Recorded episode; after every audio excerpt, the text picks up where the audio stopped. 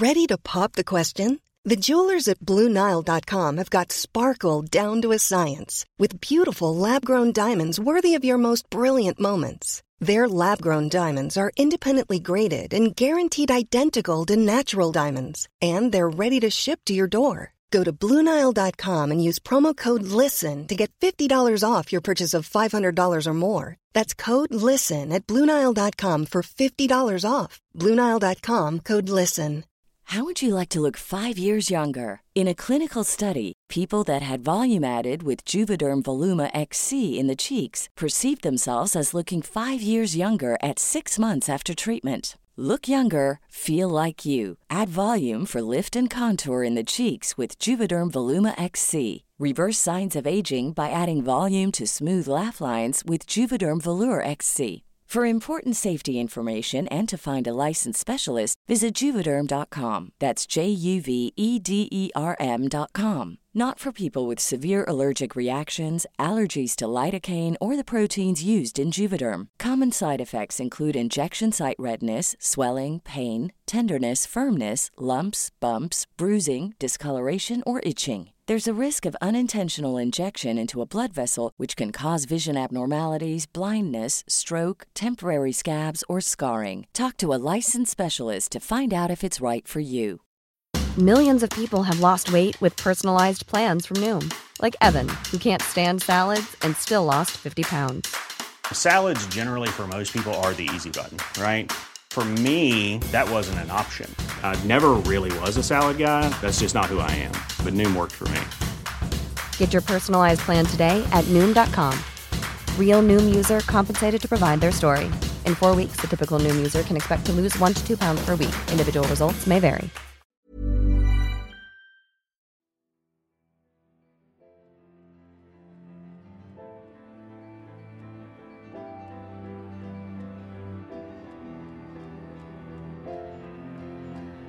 سلام. به رادیو مثلث خوش اومدید من پریسا هستم و این سی و پنجمین مثلث این پادکسته. توی این پادکست من به طور کلی در مورد آزارهای جنسی و مسائل مربوط بهش صحبت می‌کنم.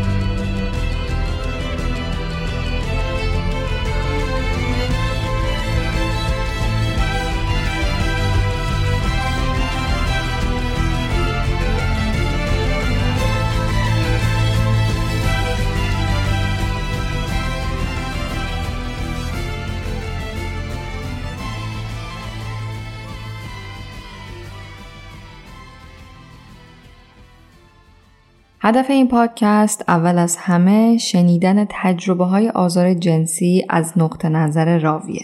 کنارش هم سعی دارم به جنبه های آموزشی این مسئله بپردازم. قسمت های آموزشی رو می‌تونین توی میان مسلسی ها پیدا کنید.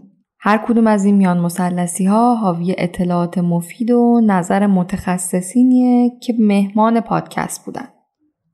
حتما حتما اگه تا به امروز به این میان مسلسی ها گوش ندادین توی اولین فرصت برین سراغشون.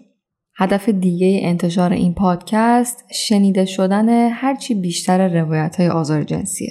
چیزی که البته به لطف شبکه های اجتماعی و ارتباط های مجازی هر روز داره بیشتر از قبل جا میفته و آگاهی در موردش میره بالا. با این وجود هنوزم بیشتر از چیزی که فکرشو بکنین نیاز به صحبت دربارش رو داریم.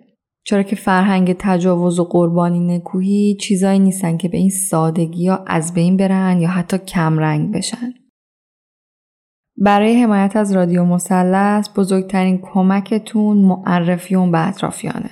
اما اگه دوست دارین توی ساخت پادکست سعیم باشین می‌تونین از رادیو مثلث حمایت مالی کنین. لینک حمایت مالی رو توی توضیحات همین قسمت براتون می‌ذارم. البته که این حمایت 100 درصد داوطلبانه و اختیاریه. حمایت مالی شما به ساخت و ادامه کار این پادکست کمک می‌کنه. چرا که ساخت پادکست علاوه بر زمانی که می‌بره برای تولید و قرارگیری توی سایت های میزبان که موجب رسیدن به گوش شما میشه هم هزینه های زیادی داره. راوی مثلث سی و پنجم سی و دو سالشه و قرار برامون از تجربه نسبتاً متفاوتی از آزار جنسی که داشته بگه.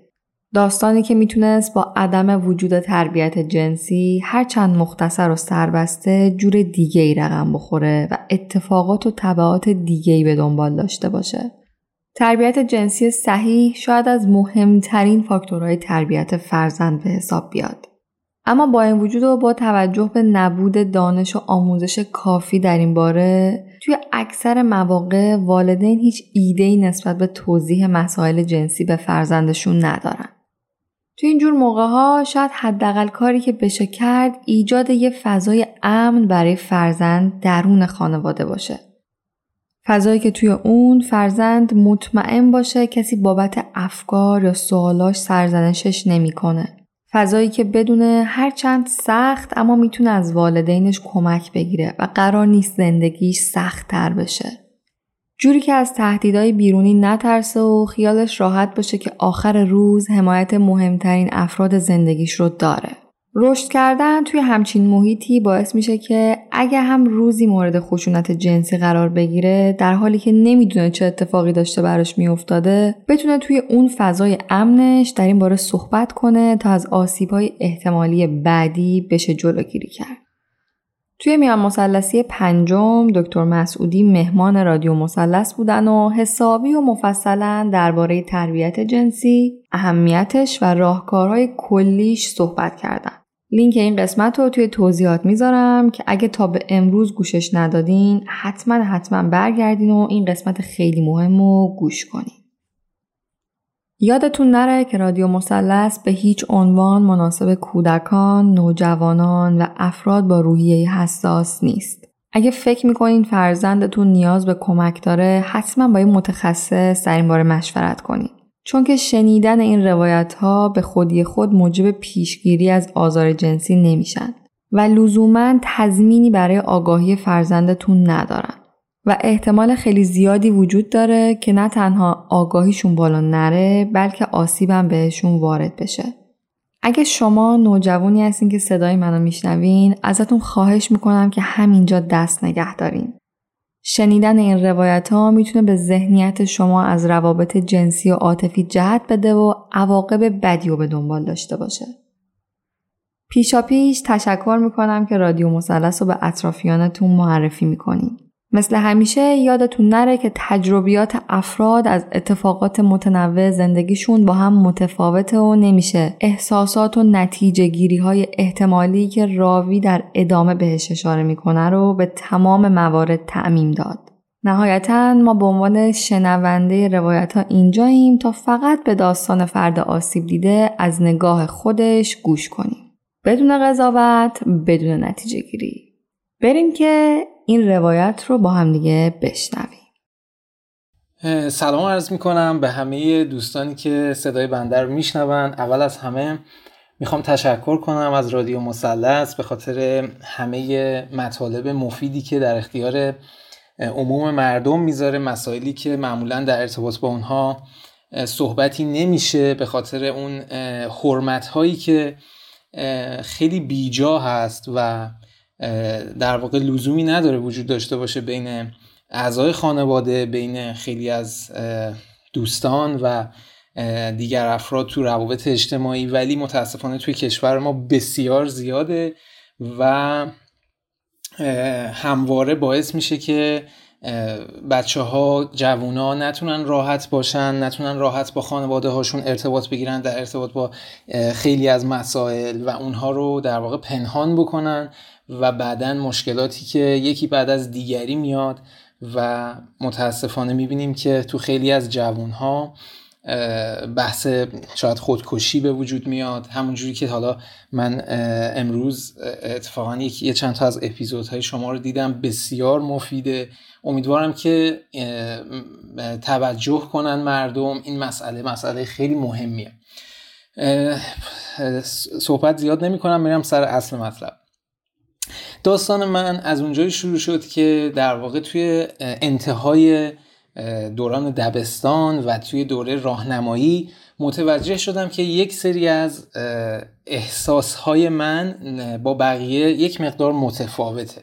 جدا از اینکه من احساس می‌کردم که خب به جنس مخالف هم که خانم ها هستن گرایش دارم احساس می‌کردم که به آقایون هم گرایش دارم. و خب حالا شاید توی اون دوران توی اون زمان توی اون سن کم باعث می شد که حالا شاید حالتهای من یا در واقع اتفاقاتی که به خاطر حالتهای من یه سری اتفاقاتی اطراف من می افتاد و خیلی من اذیت می شدم حالا شاید همیشه ما عادت داریم که داستانهای غمانگیز رو در واقع تعریف بکنیم و ازش درس بگیریم. ولی خب داستان امروز من یه داستان غمانگیز نیست. و در واقع داستان یک موفقیته. برای همه بچه هایی که شرایط بنده رو داشتن و توی شرایط محدود کشورمون ایران زندگی کردن و بزرگ شدن دوران مدرسه و و و. داستان از اونجایی شروع شد که خب توی مدرسه من توی منطقه هفت تهران بزرگ شدم. یک منطقه که از نظر تحصیلی در جایگاه مناسبی نبوده. خب بچه درسخونی بودم توی دبستان در واقع مدرسه دولتی درسم رو شروع کردم. بچه درسخونی بودم از ابتدا.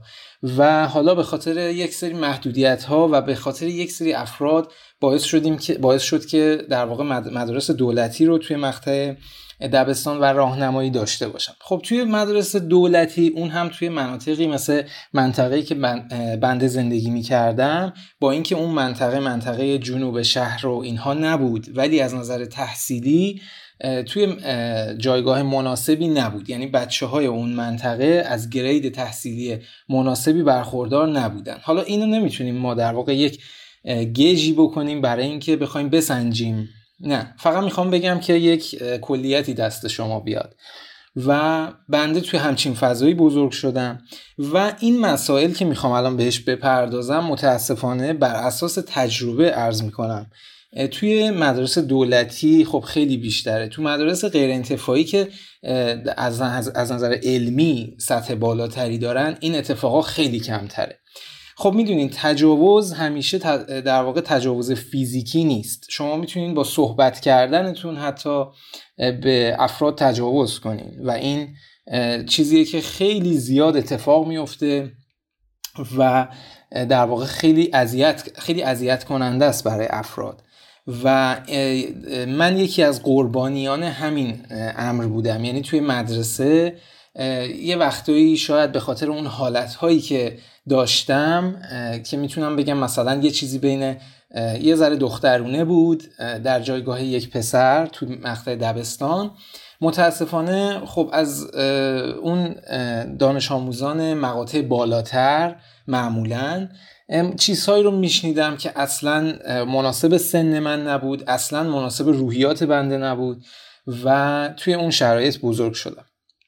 خب وقتی که یه مقدار جلوتر رفتیم. همه این اتفاقات من رو اذیت می‌کرد. شاید اوایل خیلی گریه می‌کردم یعنی به عنوان یک بچه ای که همه این حرفا رو میشنوه. ولی ولی خدا رو شکر در واقع تعرض جنسی یا تعرض فیزیکی تا به اون مقطع نداشتم. یعنی توی اون بازه زمانی هر چیزی بوده از در واقع هر چیزی که من کشیدم هر ضربه ای که خوردم بیشتر لفظی بوده و اینکه به خاطر فرهنگ ضعیف خانواده های اون بچه هایی بوده که توی اون مدرسه بودن و معمولا خانواده هایی بودن که از طبقه ضعیف از نظر فرهنگی بودن و اون بچه ها بالاخره ادب رو رعایت نمی‌کردن. چیزی از ادب نمی‌دونستن. خب من توی خانواده بزرگ شدم که از نظر ادب و فرهنگ و اینها خیلی جایگاه خوبی داشته. مادر من در واقع جدا از اینکه یک شغل یک شغلی رو به صورت جدی دنبال می‌کرد همیشه و توی اجتماع حضور داشت خیلی روی مسائل فرهنگی و مسائل تربیتی روی ما و خانواده بنده خواهر و برادر بنده خیلی تاکید و در واقع خیلی همیشه وقت میگذاشت و همین باعث می‌شد که خب یه سری چیزها رو من متوجه می‌شدم از بچه های اطرافم که واقعا اینها من رو اذیت می‌کرد و می‌دیدم که چقدر اون در واقع سطح فرهنگی ادب و شاید سطح تحصیلی اون خانواده های اون بچه ها چقدر پایینه و با, با اینکه می‌دونم هیچ کدوم از اینها باعث نمیشه که یک نفر معیاری باشه برای خوب بودن یا بد بودن یک نفر نه. ولی اینها کاملا کاملا برای من قابل درک بود. و حالا شما فکر کنید من از اون فضای خانواده اون فضای ادبی اون فضای فرهنگی اومدم توی فضایی که بالاخره این اتفاقا بر من میافتاد با اون شرایطی که داشتم و این خیلی برای من آزاردهنده بود. خب معمولا توی خانواده ما خانواده بسته ای نبودیم از ابتدا. یعنی خانواده من یه خانواده خیلی بسته ای نبودن. ما با هم راحت بودیم در مورد خیلی از مسائل خب؟ و در مورد مسائل جنسی خیلی کم در حد خیلی سطحی با هم باهاشون صحبت می‌کردم و می‌گفتم. ولی ولی نمی‌تونستم در واقع اون حسی رو که نسبت به همجنس خودم دارم رو با اونها در میون بذارم. و این در واقع جسارت رو نداشتم که این کارو بکنم. شاید اگر که حالا بعدا من این کارو کردم ولی شاید اگر این کار رو زودتر می‌کردم با اون بکگراندی که از خانوادم داشتم می‌دونستم که شاید مطمئن بودم که خانواده حتما به من کمک می‌کنن. ولی خب این جرأت رو این توانایی رو هیچ وقت در خودم نمی‌دیدم که این رو سراحتا بیام بهش بپردازم و به خانوادم بگم و در واقع خودم رو خلاص کنم و از منفعتهای اون بعدا برخوردار بشم. خب می‌دونین بالاخره اون چیزی که تو جامعه از من دیده می‌شد خانواده هم در واقع در من می‌دید. به خاطر همین خانواده من همیشه سعی می‌کردن که منو مسلح کنن نسبت به اتفاقات اجتماع. و خب تا یه حدی هم شاید موفق بودن و تا یه حدی نبودن. به خاطر اینکه خب نمی‌دونستن شرایط من رو و من دائما این رو پنهان می‌کردم. خب می‌دونین توی اون سن یک سنی هستش که شما اصلا مطمئن نیستی آیا این حسی که داری آیا این چیزی که در درونت شکل گرفته واقعیه و یک احساس گناه بسیار شدیدی داری نسبت به شرایط. و احساس می‌کنی که ای وای من دارم بزرگترین گناه رو مرتکب میشم با در واقع با در نظر گرفتن اینکه از یک همجنس خودم خوشم میاد با اینکه اصلا دست خودم نیست. متاسفانه وقتی با حالا افراد عادی توی این جامعه یعنی منظورم جامعه ایرانی با اون فرهنگ و پیشینه هست. وقتی که صحبت می‌کنین و میگی که مثلا من شرایط خودم وقتی تشریح می‌کنم اونا میگن که یعنی معتقدن که یه وقتایی احساس می‌کنم که نظرشون اینه که من خیلی شاید تنوع طلب هستم. یا مثلا چیزهای دیگه ای که نسبت میدن به ما. ولی در واقع اینجوری نیست. تا شما در اون جایگاه قرار نگرفتین نمی‌تونین قضاوت کنین و نباید قضاوت کنین. و قضاوت کردن این مخصوصا این آدم ها خیلی برای اونها برای در واقع زندگیشون و برای سلامتیشون خیلی تأثیر گذاره توی اونها. و خیلی وقتا باعث شده من دیدم بچه هستن که به خاطر سختی این شرایط توی ایران توی کشورمون اومدن و از کشور با یک شرایط بسیار خطرناک. اومدن خارج شدن و این در واقع خطر رو به جون خریدن فقط برای اینکه یک زندگی عادی رو بتونن تجربه کنن. اصلا بدون هیچ معمولا هم اینجوری زده شدن از همه جور رابطه عاطفی زده شدن و فقط دلشون می‌خواد که یک زندگی کاملا تنها ولی در سکوت در آرامش داشته باشن و این رو تجربه کنن. خب حالا برمیگردم خیلی دور نمیشم از ماجرا. اینکه توی دوران راهنمایی خب به من خیلی آموزش داده می‌شد از طرف خانواده از طرف پدرم از طرف مادرم با اینکه اونها نمی‌دونستن شرایط منو. ولی خب احساس می‌کردن که شاید من یه ذره ضعیفم و دارم ضعیف عمل می‌کنم. شاید یه مقدار احساساتی هم بیش از اندازه و اون شرایط عاطفی من خیلی روی من غلبه داره و نمی‌تونم از خودم به بیان آمیانه نمی‌تونم دفاع کنم از خودم.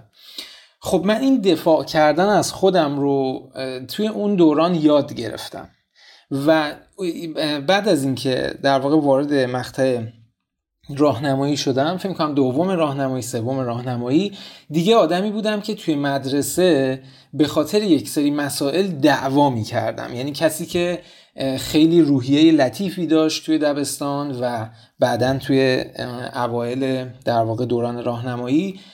به جایی رسیدم که ندیدم اصلا نمیشه. چون شما می‌دونید توی مدارس حالا مدارس دخترونه رو من نمی‌دونم. ولی توی مدارس پسرونه متاسفانه الفاظ رکیک و اتفاقات خیلی بدی رقم می‌خوره. یعنی اتفاق میفته که اصلا برای شخصی مثل من با اون شرایط قابل تحمل نبود. و همیشه اینها من رو اذیت می‌کرد و همه زندگی منو تحت شعا قرار داده بود. و می‌دونستم که افرادی هم هستن توی اون مثلا کلاسمون توی اون مدرسه که اونها هم شبیه منن و من این رو کاملا توشون می‌دیدم و احساس می‌کردم. و حالا شروع کردم به دفاع کردن حتی از اونها.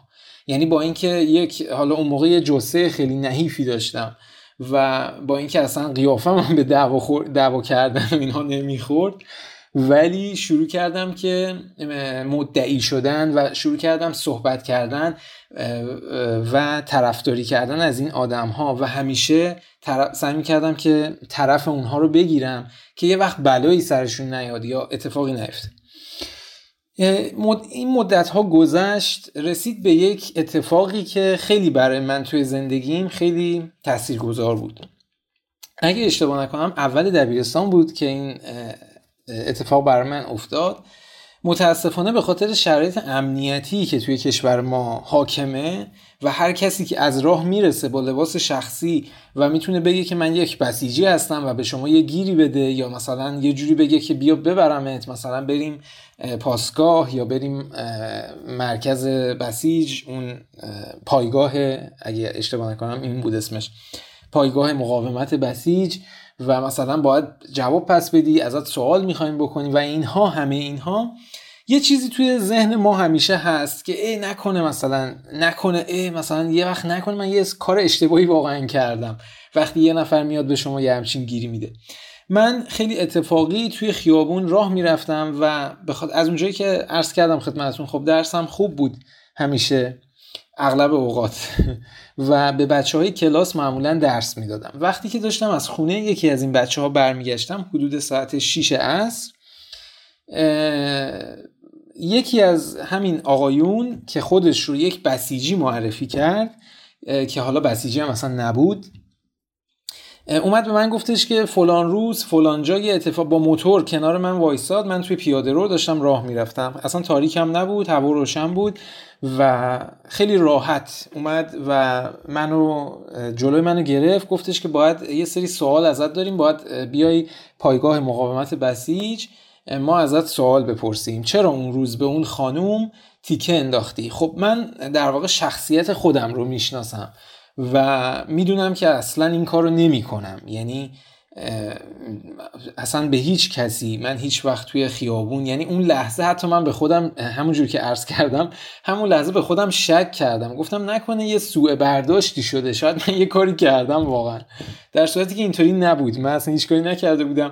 و خیلی راحتی یه کارتی رو در ورد به من نشون داد. گفت این کارت من ازش کارت شناسایی خواستم. کارت شناساییش رو به من نشون داد و در واقع منم خیلی راحت متقاعد شدم و گفت خیلی نزدیکه. میای اونجا و دوباره برمیگردونمت. خب منم سنی نداشتم. قبول کردم و همراهیش کردم. خب یه جایی رسیدیم. به من گفتش که و نشستم ترک موتورش. گفت باید بشینی پشت موتور با هم بریم بعد برت میگردونم. یه جایی رسیدیم گفتش که باید چشماتو ببندم. چون که این پایگاه مقاومت چیز به صورت در واقع غیر رسمی داره کار می‌کنه و نباید کسی لوکیشنش رو بدونه. و باید چشمتو ببندم. خب من همونجا متوجه شدم که یه خبریه. چون دیگه انقدر هم ما همچین پایگاه مقاومت بسیجی من دیگه تا اون موقع می‌دونستم که وجود نداره یا شاید نمی‌تونه داشته باشه. و یه ذره قضیه بوداره. و اونجا بود که شک کردم. گفتم که باید یه کاری بکنم. و وقتی که یه جای ایستادیم یه جای خیلی خلوتی بود دیگه هم تاریک شده بود. ساعت فکر می‌کنم مثلا هفتینا بود. هفت هفت و نیم بود. و دیگه داشت تاریک می‌شد یا تاریک بود.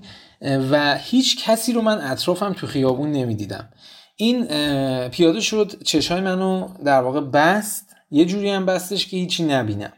خب از اون از اونجایی که من اون منطقه منطقه‌ای که زندگی می‌کردیم رو خیلی خوب بلد بودم از بابت اینکه بالاخره همه می‌تونم بگم پدر و پدر بزرگ و همه اونجا زندگی می‌کردن. خب من هنوز می‌تونستم یه چیزی ببینم یعنی بدون اینکه چیزی ببینم. و احساس می‌کردم که الان داریم کجا میریم از اونجایی که راه افتادیم. و سعی کردم که این مسیر رو توی ذهنم ترک کنم و بتونم در واقع به خاطر بسپرم. وقتی که به اون محل رسیدیم یه در فلزی بود که باز شد رفتیم داخل و با همون چشم بسته دست منو گرفت و برد بالا یه سری پله بود. برد بالا و گفت بشین. یه مبلی بود اونجا من نشستم. بعد از من خواستش که دونه دونه لباساتو در بیار. بعد اول که چشامو باز کرد و از من خواستش که بعد من وقتی چشمو باز کرد دیدم که هیچ کس اینجا نیست. سوال کردم که اینجا چرا شبیه خرابه است؟ چرا اینجا شبیه یک در واقع مرکزی پایگاهی جایی نیست؟ و اونجا بود که درخواستش رو از من در واقع مطرح کرد به من و از من خواست که باهاش رابطه جنسی داشته باشم و یک در واقع پسر خیلی جوونی بود. اگه اشتباه نکنم 22 سالش بود اون موقع.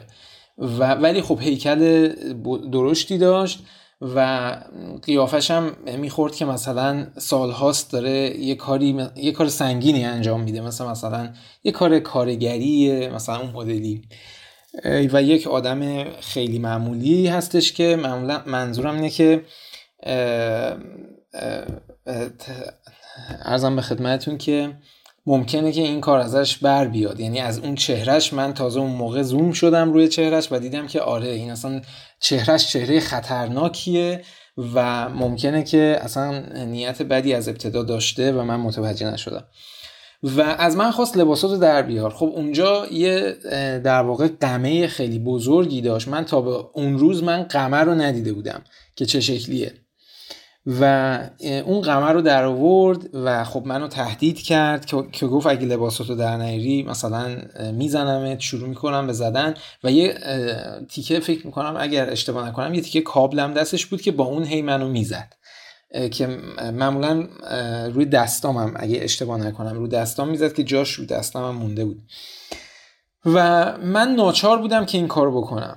و لباسامو در آوردم همه رو. و وقتی که دیدم خودش داره لباساشو در میاره اونجا بود که یاد حرفایی افتادم که پدرم بهم به می‌زد. یاد حرفایی افتادم که مادرم یه وقتایی بهم به می‌گفت و اون نکاتی که اونها همیشه در واقع اون دغدغه ذهنشون بود نسبت به من و همیشه به من می‌گفتن. و این باعث شد که اون لحظه من یک جرأتی بگیرم. و, و بتونم یه کاری بکنم که از اون مخمسه خودم رو نجات بدم. من خیلی ناخ چون می‌دونید تو این شرایط معمولا اینجوریه. آدم صداش بلند نمیشه. یعنی از استرس بسیار زیاد نبزی که شما توی هنجرتون احساس می‌کنین اصلا نمی‌تونین داد بزنین. یعنی احساس خفگی می‌کنین. ولی بعد از اینکه من دیدم که این شروع کرد داره لباسهاشو در میاره و دیگه مطمئن شدم که تمومه. یعنی این الان اگه این کارو نکنی اگه الان از خودت دفاع نکنی تمومه.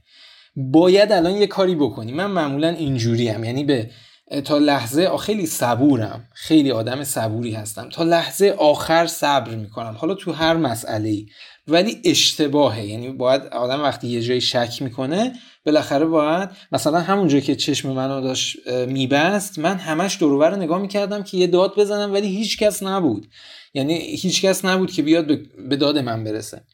و محله هم یه جایی بود که من میشناختم. یعنی ممکن بود یهو یه آشنایی هم پیدا بشه و بخواد به من یه کمک بکنه. ولی متاسفانه اون تایم اون موقع موقع اذان هم بود. اگه اشتباه نکنم هیچ کس تو خیابون نبود.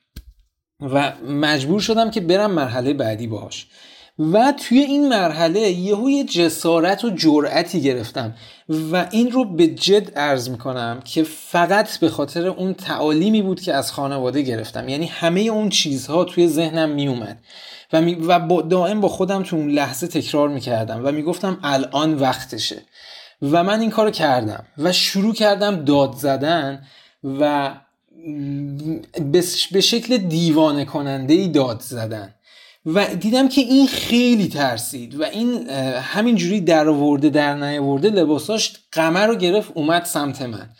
و من همینجوری داد می‌زدم و همون با همون شرایطی که داشتم اون در رو باز کردم و زدم بیرون از اون دره. و دیدم اونجا یه تعمیرگاه ماشینه. یه تعمیرگاه ماشین خیلی کوچیکه که در واقع یه اتاقکی اونجا بوده حالت یه اتاقک سرایداری. که من در واقع توی اون اتاق بودم تا اون موقع. و کل اون فضا رو من دیدم. یعنی تا اونجا چشم بسته بود نمی‌تونستم خوب ببینم ولی اون فضا رو من کاملا دیدم. و این فقط تنها کاری که کرد گفت باشه باشه. منو کشید داخل دیگه منو نزد. و هیچ کار دیگه ای نکرد. گفت فقط دهنتو ببند. و شروع کرد با یه چیزی دهن منو بستن و شروع کرد در واقع لباسای منو تنم کردن لباسای خودش رو تنش کردن و دوباره چشم منو بست دهنمو باز کرد و آروم آروم از پله اومدیم پایین. نشستیم سوار موتور شدیم و یه جایی خیلی دورتر از اون محلی که منو سوار کرده بود با سرعت بسیار بالا منو با موتور برد اونجا و پیادم کرد و کلی الفاظ رکیک اونجا استفاده کرد و به من گفت ولی من ته دلم خیلی خوشحال بودم که این نتونست به هدفش برسه و تونستم از خودم دفاع کنم. و اصلا برام مهم نبود همه اون حرفایی که می‌زد. فقط تا پیاده شدم از موتور سریع شروع کردم به دویدن. اصلا هم نمی‌دونستم کجا یعنی یه جایی بود که از خونه دور بود. اصلا به خاطر همین منو اونجا چون که به خواستش نرسیده بود شاید خواستش که منو اذیت کنه و یه جای دورتر از خونه منو در واقع پیاده کرد. از اونجا به بعد خب یک سه بالاخره منم یک در واقع جوونی بودم که بسیار نوجوونی در واقع بودم که من کلا اینجوری هم یه آدم احساساتی هستم که یه روحیه بسیار لطیفی داره.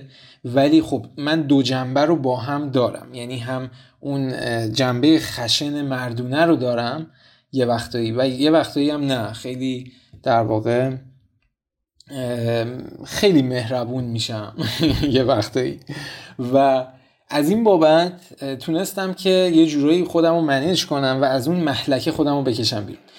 و تنها کاری که کردم سعی کردم که بفهمم کجام. چون که اون موقع هم که اصلا موبایل و اینها نبود.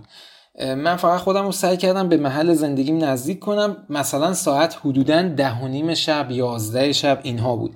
وقتی که نزدیک کوچه ای که توش زندگی می‌کردیم شدم دیدم خانواده من همجوری تو خیابونن همه سرگردون که وقتی منو دیدن اومدن سمتم.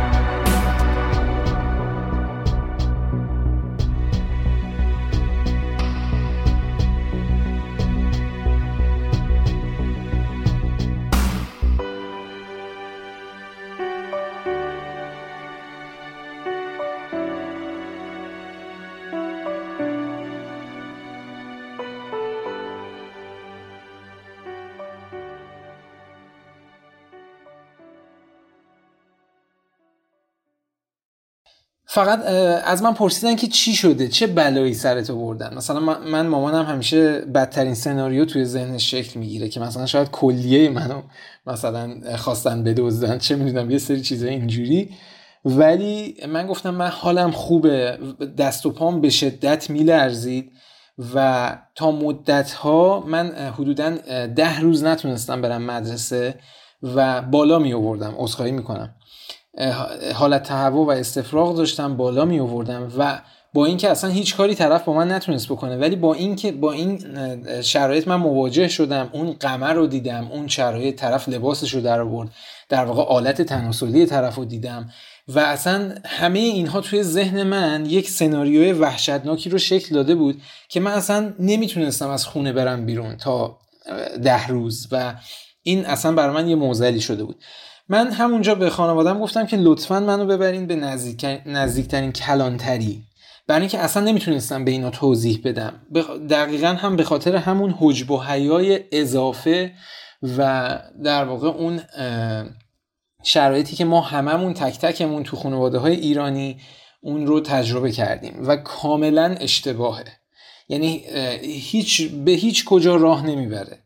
یعنی شما باید به عنوان یک پدر به عنوان یک مادر انقدر با بچت صمیمی بشی که اون بچه اون در واقع فرزند بتونه به خودش این جرأت رو بده که با شما صحبت کنه. در مورد هر چیزی شاید عاشق بشه توی سن کمی کمان که برای خود من اتفاق افتاد ولی هیچی ازش نگفتم. و برای خیلی آمون خیلی اتفاقا میفته مخصوصا برای دختر خانوما حالا در واقع توی این خانواده در واقع LGBTQ متاسفانه یک اتفاقات بسیار غمانگیزی میفته که شاید برای هیچ آدم استریتی هیچ دختری و هیچ پسری نیفتاده باشه تو زندگیش متاسفانه. چون که جامعه ای که در واقع اطراف این, این افراد هستن این افراد رو منظورم اون جامعه مریض توی در واقع کشورمونه. این افراد رو به عنوان برده جنسی می‌بینن. یعنی فکر می‌کنن که اینها یک سری افرادی هستن که فقط به دنبال ارضا شدن هستن و باید خدمات بدن. یعنی اینجوری می‌بینن در واقع این خانواده رو. در صورتی که من همیشه تلاشمو کردم و می‌کنم و در واقع مدافع حقوق این افراد هستم. برای اینکه واقعا می‌دونم چون توشون هستم باهاشون صحبت کردم معمولا پای صحبتشون میشینم نه به عنوان یک مشاور چون من صلاحیت این رو ندارم. ولی یک گوشم در واقع که میشینم باشون صحبت می‌کنم و اونها از شرایطشون برای من میگن. خب الان مدتی از کشور خارج شدم و حالا میام افرادی که اینجا هستن رو بالاخره باشون صحبت می‌کنم می‌بینم چه تفاوت وجود داره. واقعا تفاوت صفر و صده. توی ایران شرایط اخلاقی از همون هفت سالگی که شما وارد دبستان میشی از خانواده جدا میشی متزلزل میشه. یعنی شرایط اخلاقی شما دگرگون میشه به خاطر افرادی که توی مدرسه کنارت هستن. اگه خودت هم بخوای که خوب باشی نمیشه.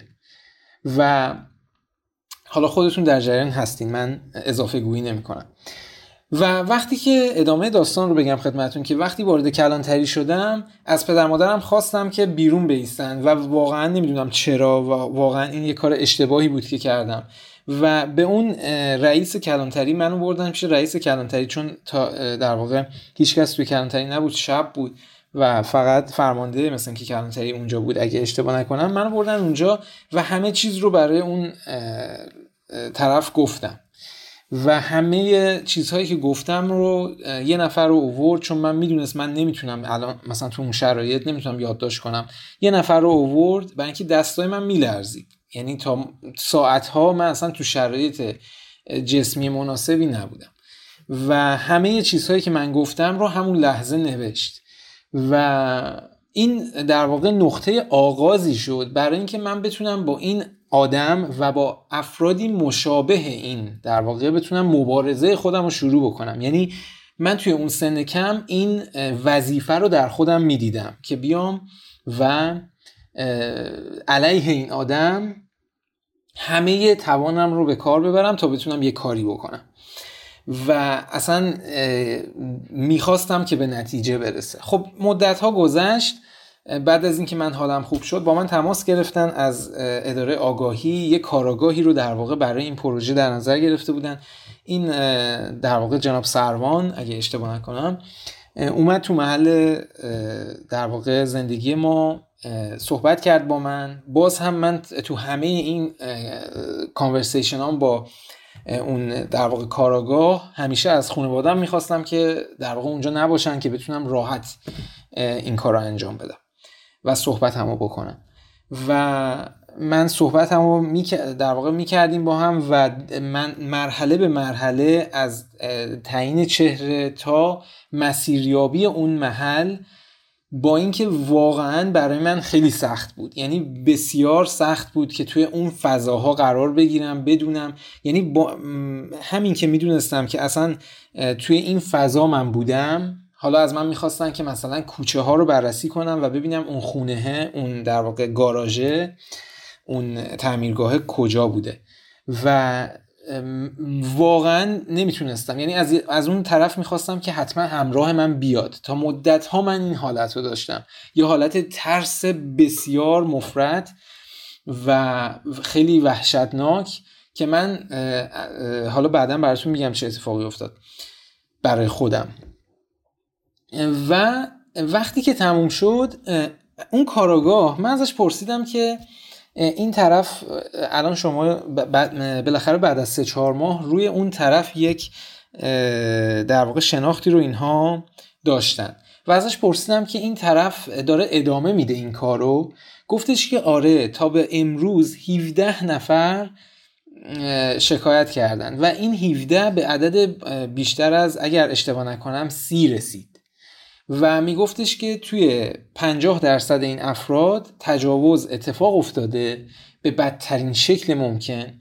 و من شاید مثلا کسی بودم که سنم از اون بچه ها یک کوچولو بالاتر بوده. مثلا یه دو سال از اونا حداقل بالاتر. شما تصور کنین با بچه‌ای که نه سالشه هشت سالشه ده سالشه این, این کار انجام شده توسط اون آدم و مورد خشونت قرار گرفته. بعد از مدتی که حالا من همین جوری همکاریمو یعنی تنها کسی که می‌تونست این پروژه رو این معما رو به نتیجه برسونه من بودم. و دائما پدر من با اون کارگاه صحبت می‌کرد. و این رو لطفا دیگه نیاین لطفا دیگه تمومش کنین. و من از بابام می‌خواستم می‌گفتم نه اجازه بده این بیاد که ما به نتیجه برسیم. و من این درگیری هم داشتم شما تصور کنید و این رو من پیگیری کردم تا انتها تا بعد از 6 ماه با ما تماس گرفتن که گفتن این شخص رو ما گرفتیم. تنها کسی که شاید می‌تونه بعد از اینکه همه دیدنش رو تایید کردن تنها کسی که می‌تونه این اطمینان خاطر رو به ما بده که این شخص همون فرده تویی و با بیای اینجا برای تشخیص چهره. وقتی که من رفتم اونجا رفتیم آگاهی شاپور. توی اون مکان که اگر اشتباه نکنم که خیلی بوی بدی می اومد احساس می‌کنم سلول این آدم یک سرویس بهداشتی بود اگر اشتباه نکنم. همونجوری که حالا شاید دیده باشین یک در واقع آینه ای هستش که از یک طرف فقط قابل رویته منو بردن اونجا و تا من چهره اون شخص رو دیدم شناختمش. و به پدرم گفتم که بابا این همون آدمه. بعد من الان بغض می‌کنم.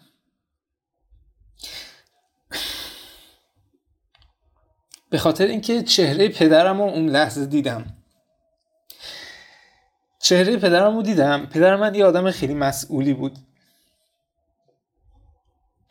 پدر من عمرش رو داده به شما. وقتی که من 17 سالم بود در واقع پدرم فوت شده. خواهی می‌کنم.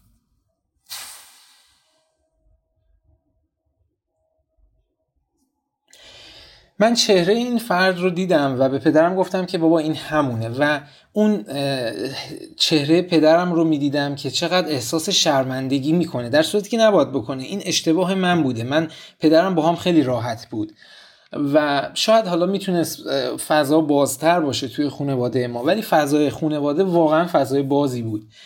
و شاید من می‌تونستم همه چیز رو بگم به خانوادم. از همون ابتدا. ولی خب احساس می‌کردم پدر من اینجوری احساس می‌کنه که نتونسته از من مواظبت کنه.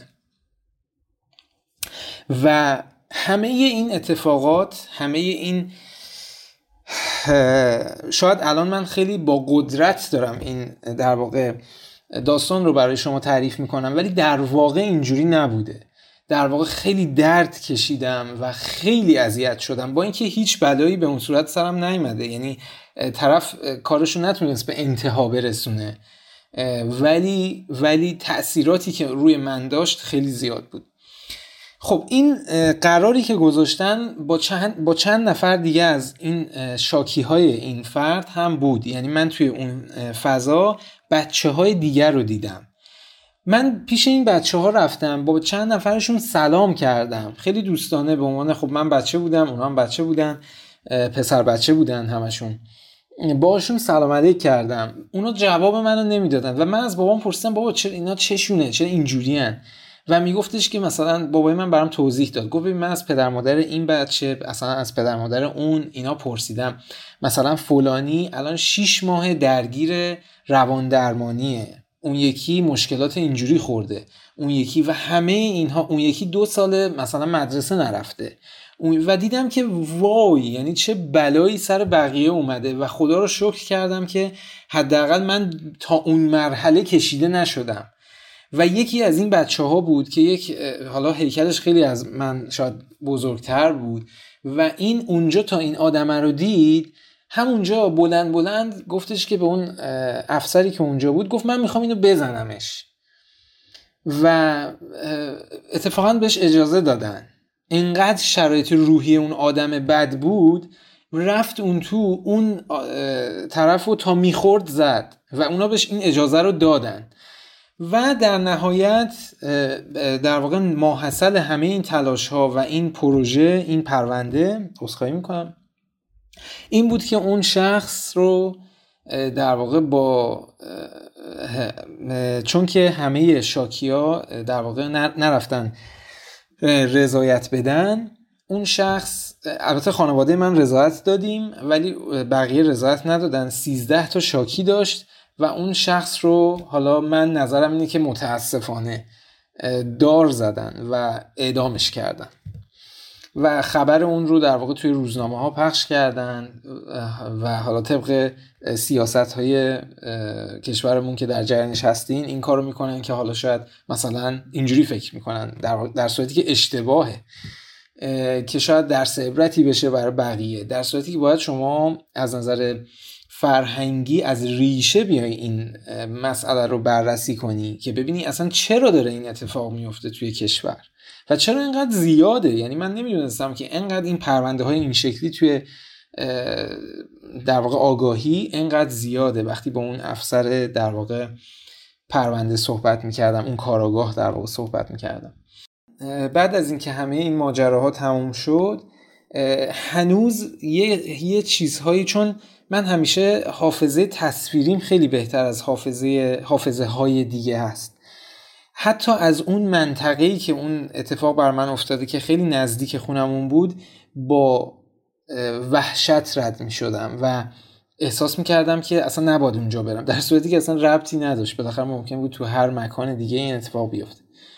و می‌تونم این رو به جرأت بهتون بگم که این اتفاق برای خیلی ها میفته اون شبی که من از پدر مادرم خواهش کردم منو به کلانتری ببرن ممکن بود که من بگم نه هیچی نشده. مثلا تا اون موقع هم خونه در واقع چیز بودم دوستم بودم و داشتم با داشتیم با هم کار می درس مثلا میخوندیم. یا مثلا خیلی چیزهای دیگه. البته اونا تماس گرفته بودن نگران شده بودن رفته بودن پدرم رفته بود خونه اون دوستم و دیده بودن که من اونجا نیستم و اینها. ولی خب می‌تونستم نگم. یعنی می‌تونستم تا همین جاشم نگم. و این طرف و این آدم ها بتونن کارشونو بکنن ادامه بدن به این در واقع جنایتی که دارن انجام میدن. و من شخصا معتقدم که این یک بیماریه یعنی یک بیماریه که باید درمان بشه و داره توی بستر کشور ما به خاطر این محدودیت ها اتفاق میافته. بالاخره نیاز جنسی رو همه ما داریم. ما نمی‌تونیم به خاطر اینکه نیاز جنسی داریم خجالت بکشیم. مثلا به خاطر اینکه گرس نمونه خجالت بکشیم که بگیم گشنمه. و بخوایم مثلا از خانوادهمون درخواست بکنیم که مثلا یه چیزی رو تهیه کنن که ما بخوریم که از این گرسنگی. ببینین پس این مثل یک نیازیه که همه ما داریم و با هم رو درواسی که نداریم. پس باید این رو بتونیم. یعنی این بستر فراهم باشه که بتونیم این رو خیلی دقیق در موردش صحبت بکنیم تو خانواده و راهکارهاشو در واقع بررسی کنیم. و حالا من خیلی خوشحالم توی اتفاقا پادکست شما هم دیدم که در مورد تربیت جنسی صحبت شده و الان می‌بینم که خب اون خانواده هایی که توان مالیشو دارن و سوادش رو در واقع دارن دارن بچه هاشون رو به این کلاس ها می‌برن به این دوره ها می‌برن و خودشون توی اون دوره ها شرکت می‌کنن پدرها مادرها به صورت جداگانه تا بتونن آموزش های لازم رو به اون بچه بدن تا اون بچه بتونه آمادگی لازم رو حفظ بکنه. فقط می‌خوام این رو بگم که ببینین باز بودن یک خانواده توی این شرایط چقدر به من شخصا کمک کرد و خودم رو تونستم از اون محلکه نجات بدم. حالا ممکن بود اصلا خیلی بله های بدتری نه فقط آزار جنسی بله های بدتری. شاید اصلا اون آدم قصد جون منو داشت و کار چه می‌دونم می‌خواست چیزی کار دیگه انجام بده و منفعت دیگه ای رو مثلا در نظر داشت. ولی بالاخره این رو می‌خوام بگم که اگر این خونواده ها بتونن این رو پذیرا باشن این رو درک کنن که اون بچه اون فرزند اون خانواده این راحتی رو داشته باشه که باشون صحبت بکنه خیلی تاثیر بزرگی می‌تونه داشته باشه. اون خانواده می‌تونه راهنمای اون فرزند باشه اون بچه باشه که این اتفاقا براش نیفته. و وقتی هر کسی این به قول شما از ما همیشه از این دیدگاه نگاه می‌کنیم که این اتفاق بیرون هست. و باید در واقع ما براش آماده بشیم. به نظر من اگه هر کسی این مسائل رو توی خانواده مطرح بکنه اون آدمی هم که قصد این کار رو داره و حالا به دلایلی در واقع این نیاز درونش خیلی فوران داره می‌کنه و نمی‌دونه چی کارش بکنه اون هم به خودش این اجازه رو نمیده و حالا برمیگرده دیگه به اون دولت مردان که بتونن با اون شرایط با اون قدرت و ثروتی که در دستشون هست چجوری شرایط فرهنگی جامعه رو در واقع هدایت کنن و کنترل کنن؟ و حالا شما تصور کنین خیلی ها هستن که این افراد آدمای عادی هستن که در واقع منظورم اینه که آدمای استریت هستن که بهشون تجاوز جنسی میشه یا حالا اتفاقات از این دست براشون میفته. اما این خانواده کوچک که واقعا اقلیتن. یعنی خیلی تعداد این خانواده نسبت به جمعیت کشورمون کمه و واقعا بیانصافیه. اگر صدای اینها نباشیم اگر اینها رو نبینیم من به جرئت می‌تونم بگم بلاهایی داره سر اینها میاد که ما اصلا ازش خبر نداریم. یعنی هر لحظه زندگی اینها کابوسه. اینا خیلی راحت تو خیابون نمی‌تونن راه برن توی اون بستر توی اون جامعه. می‌دونین چی میگم؟ حالا یک سری از اینها هستن که به خاطر اینکه با این دیدگاه بهشون دائما نگاه میشه با این دیدگاه جنسی به راه های خیلی بدی ناخواسته کشیده میشن و در واقع زندگیشون رو باختن. و من این آدما رو می‌شناسم. صدها نفر از این آدما هستند که الان شرایط مناسب زندگی رو ندارن توی کشورمون. و هیچ کسی نیستش که حرف اینها رو بزنه. خب این رو من از خودم براتون بگم که من بر اساس اون در واقع مشاوره هایی که همیشه میرم اون در واقع وقتی که همیشه برای خودم می‌ذارم و در واقع دانشی که کسب کردم توی این زمینه من در واقع pansexual هستم. یعنی اون جنسیت اون طرف هیچ تأثیری در واقع توی ذهن من نداره. برای اینکه من اون آدم رو دوستش داشته باشم و از نظر عاطفی باهاش connect بشم. خب؟ این از خود من. حالا شما فکر کنین که توی جامعه ما نه توی جامعه ما حتی حتی من توی اروپا می‌شناسم افرادی رو که خانواده های زیادی هستن حتی توی اروپا که فضا مثلا انقدر بازه که اونها هنوز نمی‌دونن که ما به غیر از زن و به غیر از مرد شاید دهها جنسیت دیگه رو تعریف شده توی علم ما جنسیت های بسیار زیادی داریم که این همه اینها در واقع انسانن و باید در واقع توانایی این امکان برای اونها وجود داشته باشه که یک زندگی سالم و بیدغدغه‌ای رو داشته باشن. نه اینکه هر لحظه درگیر این مسئله بشن. وقتی میرن سر کار و وقتی می‌خوان برن سر کار دنبال کار بگردن وقتی اینترویو میشن تا حالا چهره اونها رو شاید ببینه اون طرف. پشیمون میشه. خب شما فکر کنین توی کشور ما توی ایران این مسئله شاید ضرب در صد میشه و اصلا یک شرایط خیلی بدی رو به وجود اومد آورده حالا این رو هم در کنارش اضافه بکنم. به خاطر همین شرایط روانی منفی که این آدما به وجود میاد براشون اینها کلا یه عدهشون اینجوری هن. کلا بیخیال سلامتیشون میشن سلامتی جسمانیشون میشن. و از اون در واقع protection هایی که باید استفاده کنن در حین عمل جنسی یا حالا تو کارهای دیگه اصلا دیگه براشون مهم نیست. یعنی اون آدم خودش رو یک انگل جامعه می‌بینه. در صورتی که اینجوری نیست.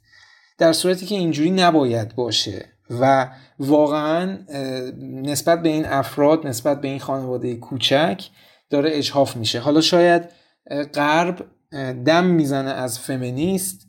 همون فمینیست غرب رو هم ما در واقع وقتی بررسی می‌کنیم وقتی مطالعه می‌کنیم می‌بینیم که به نتایج مطلوبی که باید نرسیده و خیلی از مسیرش دوره. و من امیدوارم که این جنبشی که توی کشور ما به وجود اومده بتونه در واقع نتایج مثبتی حداقل داشته باشه. و بتونن در واقع آدم ها یه شرایطی به وجود بیاد که شرایط رشد جامعه باشه. نه شرایط سرکوب جامعه و اینکه هر لحظه هر کودکی بخواد خودش رو سانسور بکنه در, در مقابل خانوادهش که دیگه نزدیکترین عضو در واقع نزدیکترین اعضای جامعه نسبت به خودش هستن. و, و خیلی مسائل رو نگه و به طبع همون از خیلی مسائل آگاهی پیدا نکنه. خیلی از این آدمایی که من می‌دونم درگیر این تجاوز و مسائل این مدلی میشن تصمیم می‌گیرن که همراه خودشون همیشه یه سلاحی داشته باشن. مثل مثلا خانوما. خیلی از خانوما رو من می‌بینم که مثلا با خودش در صورتی که این فقط بیماری یک جامعه رو نشون میده و هیچ وقت نباید این اتفاق بیفته که کسی بخواد با خودش یه سلاح سرد رو حمل بکنه از این بابت که دائما میترسه نکنه یه وقت بلایی سر من بیاد توی این جامعه.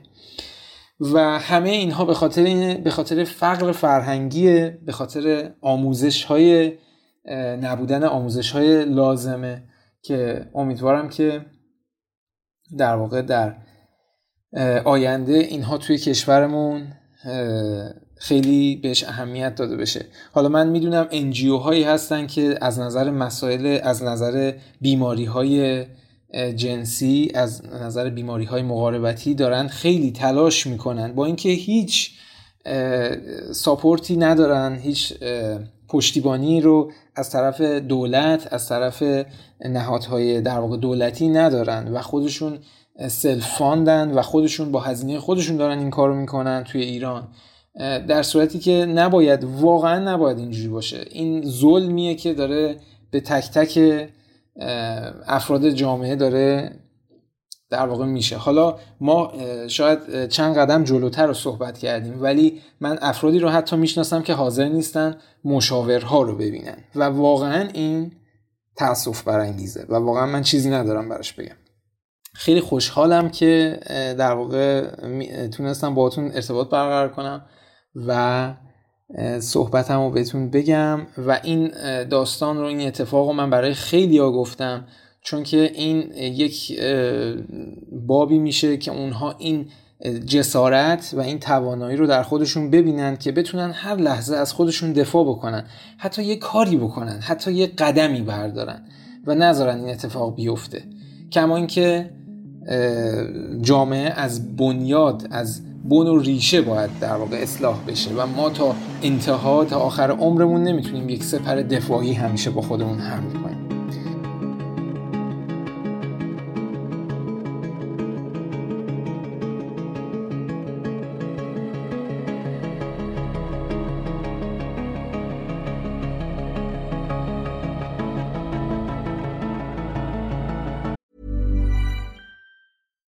If you're looking for plump lips that last, you need to know about Juvederm lip fillers. With Juvederm Volbella XC and Juvederm Ultra XC, your lip look, whether it's subtle or bold, can last up to one full year with optimal treatment and no additional maintenance. Find a licensed specialist and see if it's right for you at juvederm.com today. That's J U V E D E R M.com. Add fullness to lips in adults over 21 with Juvederm Volbella XC or Juvederm Ultra XC. Do not use if you have severe allergies or a history of severe allergic reactions, or if you're allergic to lidocaine or the proteins used in Juvederm. Tell your doctor if you have a history of scarring or taking medicines that decrease the body's immune response or that can prolong bleeding. Common side effects include injection site redness, swelling, pain, tenderness, firmness, lumps, bumps, bruising, discoloration, or itching. As with all fillers, there's a rare risk of unintentional injection into a blood vessel, which can cause vision abnormalities, blindness, stroke, temporary scabs, or scarring. For full important safety information, visit juvederm.com.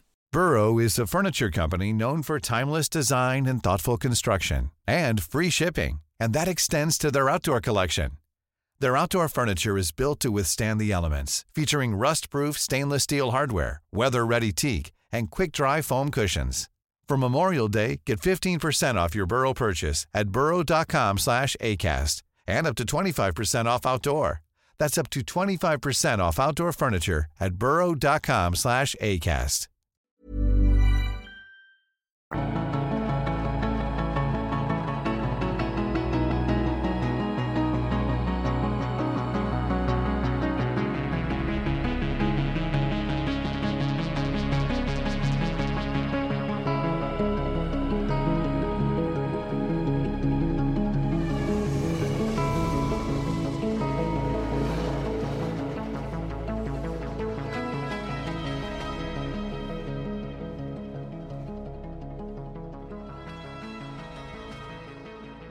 چیزی که توی داستان تو برای من خیلی جالبه اینه که وقتی رسیدی خونه مطمئن بودی که باید بری کلانتری و گزارش بدی. در واقع چیزی که با توجه به سن کم تو اون اتفاق وحشتناکی که برات افتاده بوده خیلی اقدام شجاعانه و مقتدرانه ای بوده. به نظر چرا و اصلا چطوری به این نتیجه رسیده بودی که قدم بعدی مراجعه به کلانتریه؟ خواهش می‌کنم. ببینین حالا من بعدا که در واقع به مشاوره مراجعه کردم اون تیپ شخصیتی من ادوکیت هست و کلا دوست دارم که یه کاری بکنم. یعنی توی زندگیم اینجوریم و دو, دو تا عامل مهم داشت. یکی آموزش های خانواده بود و دومی این که بعد از اینکه من از اون محلکه نجات پیدا کردم یه احساس قدرت بسیار بزرگی کردم. وقتی که یعنی دقیقا همون زمانی که این تصویر همیشه توی ذهن منه. اون زمانی که اون آدم شروع کرد به در آوردن لباساش من دیگه واقعا امر به هم اصطلاحا میگن امر به هم مشتبه شد که این دیگه نیتش چیه و می‌خواد چی کار بکنه. و می‌دونستم. یعنی و همه اینا به خاطر چی بود؟ به خاطر اینکه از خانواده بکگراندی داشتم. اگه خانواده به من یه سری چیزها رو نمی‌گفتن آموزش نمی‌دادن حالا اونها در ارتباط با بچه های مدرسه این کارو می‌کردن. یا حالا مثلا می‌گفتن اگه کسی تو خیابون جلوتو گرفت یا مثلا فلان اتفاق افتاد بالاخره اون پدر مادرم نمی‌خوان بچه رو بترسونن. یه جوری توی لفافه صحبت می‌کنن. ولی خب من تا همین جاشم واقعا ازشون ممنونم. چون من متوجه شدم اون اتفاقی که ازش صحبت میشه همه جا یا مثلا بین بچه ها یا مثلا این, این اتفاق اینه. این رابطه جنسی که میگن اینه. و اونجا من متوجه شدم. چون بالاخره منم یه بچه چشم و گوش بسته ای بودم. یعنی اونجوری نبودم که خیلی بچه درس خون و خیلی یه چیز یه بچه عادی بودم. یعنی اونجوری نبودم که اطلاعاتی در مورد مسائل این, این ریختی این تیپی داشته باشم. ولی این دوتا عامل یکی اینکه خیلی از خانواده در واقع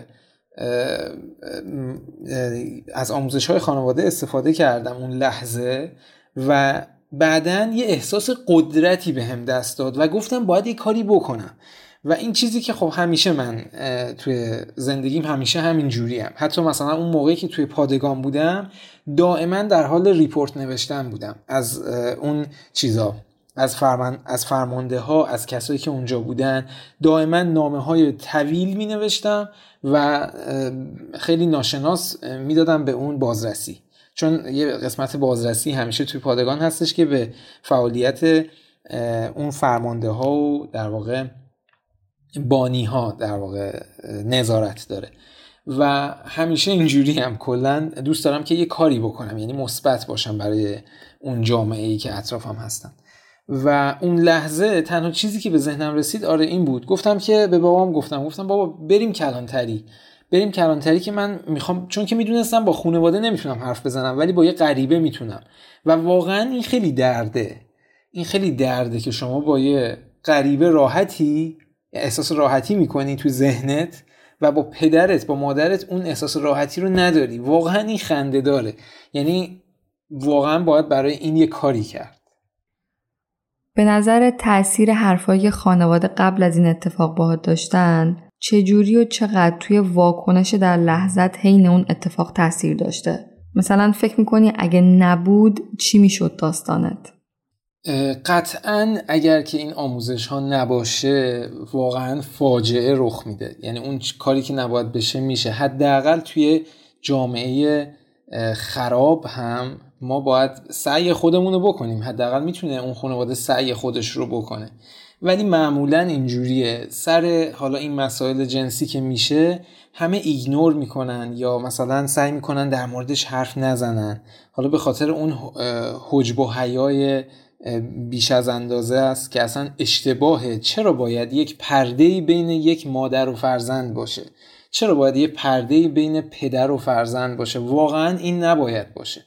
اون فرزند باید احساس کنه که اون پدر اون مادر رفیقشن. حتی دوستش هم نیستن. رفیقشن. رفیق شب در نظر من یک پله فراتر از در واقع دوست هست هستش.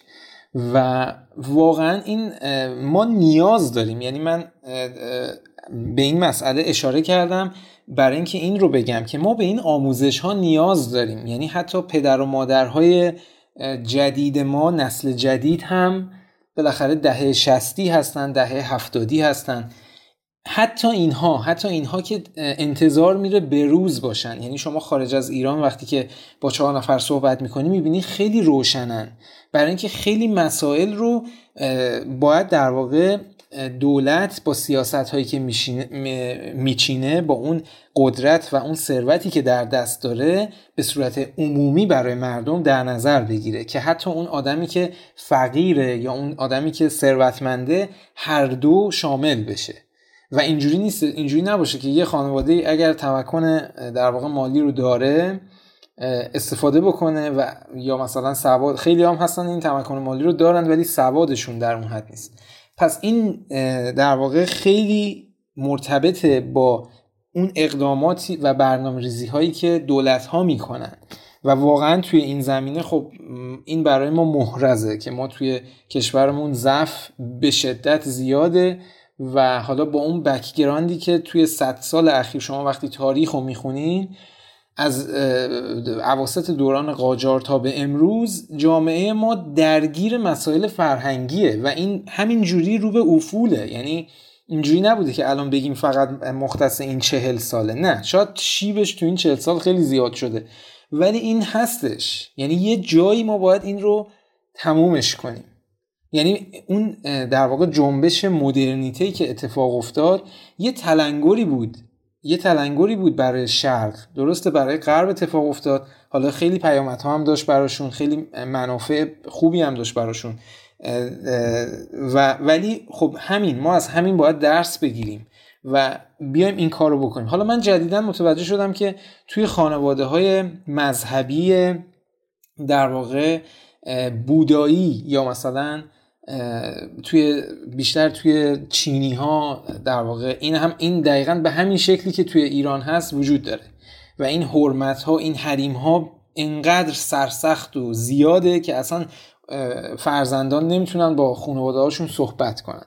در مورد هیچ مسئله ای در صورتی که تربیت جنسی مثل این میمونه که شما می‌خواین خیلی عادی در واقع خیلی ساده خیلی روان می‌خواین در مورد یک عضوی از بدنتون رو که خدا در اختیار شما گذاشته این رو در واقع بیاین تشریحش بکنین و مسائل حول این رو بیاین بررسی بکنین. یه چیز خیلی ساده و خیلی به نظر من خیلی بدیهیه. یعنی اصلا چیزی نیستش که ما بخوایم به خاطرش توی خانواده هامون بیایم این حریم ها رو قرار بدیم و خودمون رو محدود بکنیم.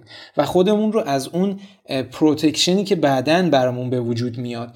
شما می‌دونین اگر یک نفر از این خانواده در واقع LGBTQ یک نفر از اینها بتونه راحت من خب هستن دیدم افرادی که اینجوری هستن یه نفر بتونه خیلی راحت این مسائل رو با خانوادش در میون بذاره چه پشتوانه فکری خیلی قوی به دست میاره چه قدرتی به دست میاره برای حضور توی جامعه. اگر شما این رو بدونین درک کنین واقعا متوجه اهمیت این مسئله میشین و واقعا در واقع ما توی خانواده متوجه میشین که توی خانواده های ایرانی واقعا این رو ما کمبودش رو حس می‌کنیم. و همه ما رو آزار داده فارغ از اینکه دختریم پسریم یا هر چیز دیگه. بعد از اون اتفاق آیا دچار PTSD یا همون اختلال استرس پس از سانحه یا چیزی شبیه به تجربه ناخوشایندی که بعد از تراما برای افراد پیش میاد شدی؟ صد درصد این اتفاق بر من افتاد. چیزی رو که من جا انداختم الان ممنونم شما یادآوری کردین. من یه مدت کوتاهی رو در واقع سربازی رفتم. خب به خاطر مشکلی که توی کمرم دارم مهره های کمرم یه مشکلی داشت بعد از یک مدتی در واقع مدت کوتاهی معاف شدم. ولی توی اون بازه زمانی کوچیک من دقیقا این اتفاق بر من افتاد. خیلی اولا که وقتی وارد پادگان شدم احساس کردم که چقدر این به دبستان و راهنمایی من شبیه. یعنی واقعا مدارس ما شبیه این پادگان سربازیه. و این این واقعا دردآوره. و من فکر کنم که این الان حداقل در ارتباط با مدارس دولتی اینجوری باشه. شاید مدارس خصوصی خیلی بهتر نمی‌دونم واقعا نمی‌دونم. ولی شاید قاعدتا باید خیلی بهتر باشه با اون هزینه ای که دریافت می‌کنن. ولی این دقیقا توی اون فضا من همچین چیزی رو احساس می‌کردم. توی همون جا من می‌دیدم بچه هایی هستن که در واقع همونجور که عرض کردم من خب احساس می‌کنم وقتی یه آدمی رو می‌بینم احساس می‌کنم که این شاید جزئی از این خانواده در واقع این خانواده باشه و می‌دیدم که چجوری ازش سوء استفاده می‌کنن و حالا پیگیری می‌کردم. پیگیری می‌کردم چون می‌دونستم اون آدمه خودش نمی‌تونه از خودش یعنی این رو احساس می‌کردم درونه احساس می‌کردم وقتی میدیدمش احساس می‌کردم نمی‌تونه از خودش دفاع کنه.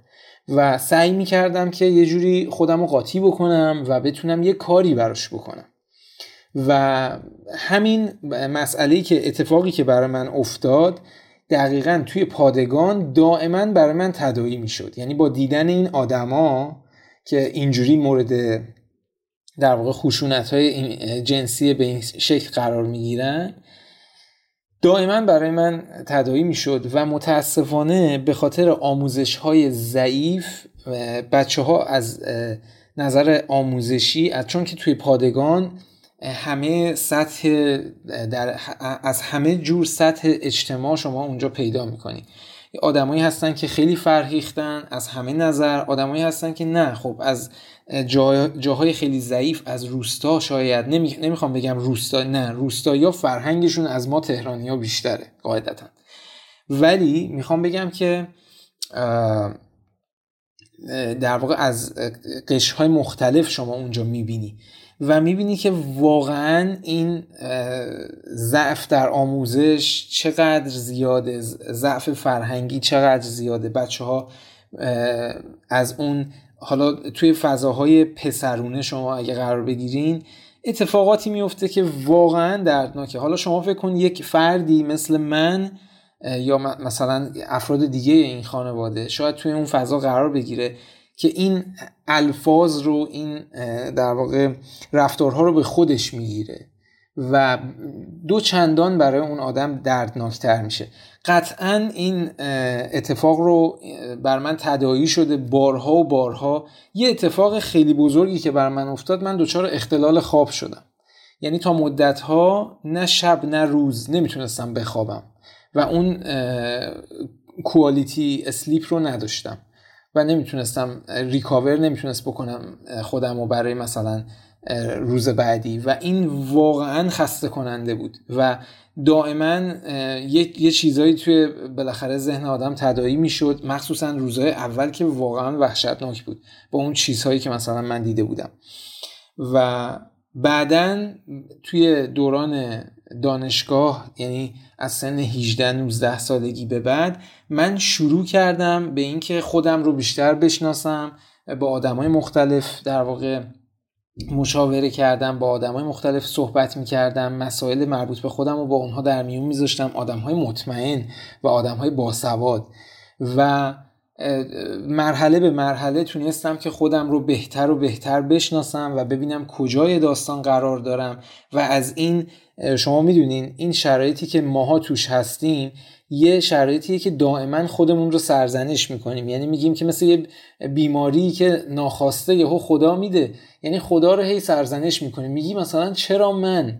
در صورتی که اصلا اینجوری نیست. افرادی که در واقع توی این خانواده هستن افراد بینظیری هستن. معمولا تو زمینه های هنری تو زمینه های در واقع خلاق خلاقیتی خیلی جلو نسبت به همسناشون. و کلا می‌تونم بگم یه بخش عظیمی از هنر دنیا رو دارن به دوش می‌کشن این آدم ها و بسیار آدم های خاصی هستن. حالا من از خودم که بخوام براتون بگم یا من آدمی هستم که دو جنبه رو دارم. یعنی در واقع از ورزش های مردونه و اونجوری خیلی دوست دارم خیلی از ورزش ها رو مثل در واقع حالا نام نمی‌برم یا مثلا یه مکانیک ماشینم عملا و دستپختم بسیار عالیه و این نشون میده که من یه آدم مالتی تلنتدم چیزی که سر کار تو محل کار من دائما به من میگن. و من واقعا افتخار می‌کنم. من یک آدم خاصی هستم. یعنی اگه هر کسی توی این خانواده به این درصد از آگاهی نسبت به خودش برسه من مطمئنم که این افراد تازه شروع می‌کنن به شکوفا شدن توی جامعه. تازه شروع این اتفاق باعث میشه که با پذیرفتن خودشون باعث میشه اونها بتونن قدم های بزرگی رو بردارن برای زندگی خودشون برای آینده خودشون و حتی برای جامعه. می‌تونن خیلی مفید باشن همونجوری که عرض کردم. و بله اینجوریه. این بر من خیلی اتفاق افتاده. بعد حتی تو دوران بعد از خیلی بدتر از اون ماجرا.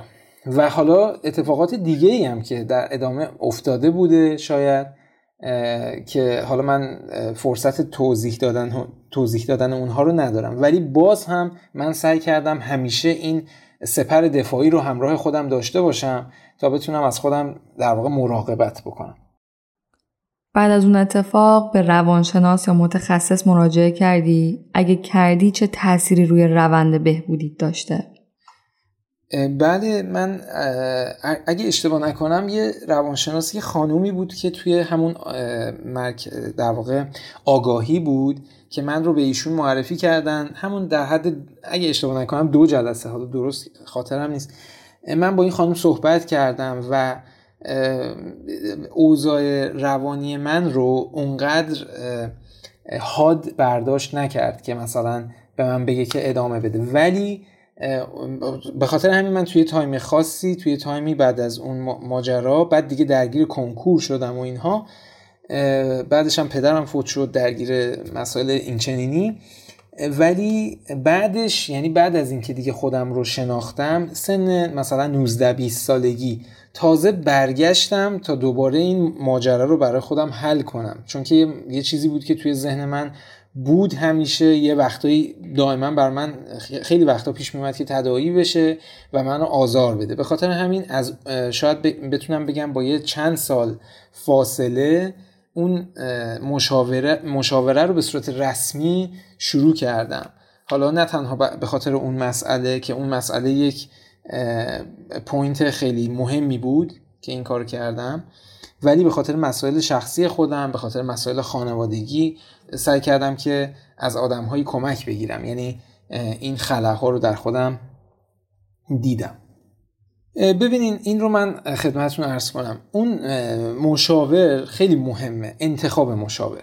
یعنی افرادی هستند که خب آره بالاخره با چهار سال اگه اشتباه نکنم درس خوندن شما می‌تونید مشاور بشین. تمام اون مراحل رو توی ایران در واقع پشت سر بذارین اون مجوز مشاوره رو بگیرین. ولی ولی خیلی مهمه که شما حتما مشاور درستی انتخاب کنید مثلا مش... در ارتباط با موضوع بنده مشاوری که نسبت به مسائل جنسی در واقع نسبت به گرایش های جنسی دانشی نداره خب حرف منو نمی‌فهمه. شما با ببینید که تخصص اون آدمه تو چه حوزه ایه و بعد انتخابش کن. اینجوری نباشه که مثلا سر کوچه روانشناس هست خب بریم مثلا اینجا شروع کنیم.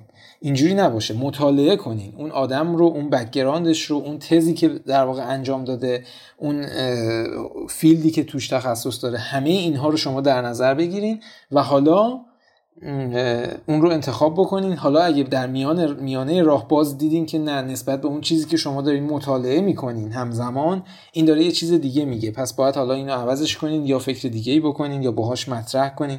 پس این خیلی مهمه. ولی این رو می‌خوام بگم. اگر مشاور مشاور درستی باشه بسیار جوابگوه. یعنی این مشاوره کردن یک چیزیه که به نظر من یک بایده. حتی کسی که مشکلات حادی نداره حتی کسی که همون مشکلات ریز هستش که یه ذره یه ذره جمع میشه و به یک چیز به یک قول بزرگ تبدیل میشه. همه ما تک تک ما نیاز داریم که با مشاور در واقع صحبت بکنیم. خب همونجوری که می‌دونین معمولا در بیشتر جاهای دنیا این برای خانواده ها به صورت رایگان تعریف میشه. ولی خب تو ایران متاسفانه هزینه هاش متاسفانه که بالاخره اون پزه اون اگر که حالا روان پزشک باشن پزشک یا اگه روانشناس باشن اون مشاور بالاخره باید نیازهای خودش هم در نظر بگیره. ولی این عدده به خاطر شرایط اقتصادی نابرابر این عدده خیلی بالاست و همه نمی‌تونن ازش بهره مند بشن و استفاده بکنن. به خاطر همین به نظر من باید یه فکری براش بشه. ولی صد درصد نظرم رو اینه که باید مشاور توی در واقع مراحل مختلف توی زندگی وجود داشته باشه. مخصوصا اون دوران نوجوانی تا جوانی و اینها واقعا دورانیه که آدم می‌تونه ازش دو حالت بیشتر نداره به نظر من. هیچ حد وسطی نداره. یا شما بیشترین لذت رو از زندگی توی اون دوران می‌بری و همیشه ازش یاد می‌کنی یا اینکه نه به بدترین شکل ممکن همیشه ازش یاد می‌کنی و اصلا دوست نداری به اون دوران برگردی. خب برای من اینجوری نبوده خدا رو شکر. یعنی اون من واقعا لذت بردم از اون دوران جوانی و بعد از اون به مشاور مراجعه کردم. همیشه سر هر مشکلی سر هر چیزی. به خاطر اینکه همه ما یه ظرفیتی داریم. خب اونم یه آدمه. همین که صحبت شما رو گوش میده شما باید اون کسی که واقعا دوست نداره به مشاور مراجعه کنه از این بابت که میگه خب نه من مشکل روانی که ندارم نه. مگه بقیه که مراجعه می‌کنن مشکل روانی باید داشته باشن که مراجعه کنن؟ نه. همه آدمای سالم هم فقط برای اینکه برن صحبت کنن. شما صحبت می‌کنید بالاخره خالی میشی. و حالا دوتا به شما دوتا چیز رو هم یاد میده اون آدم.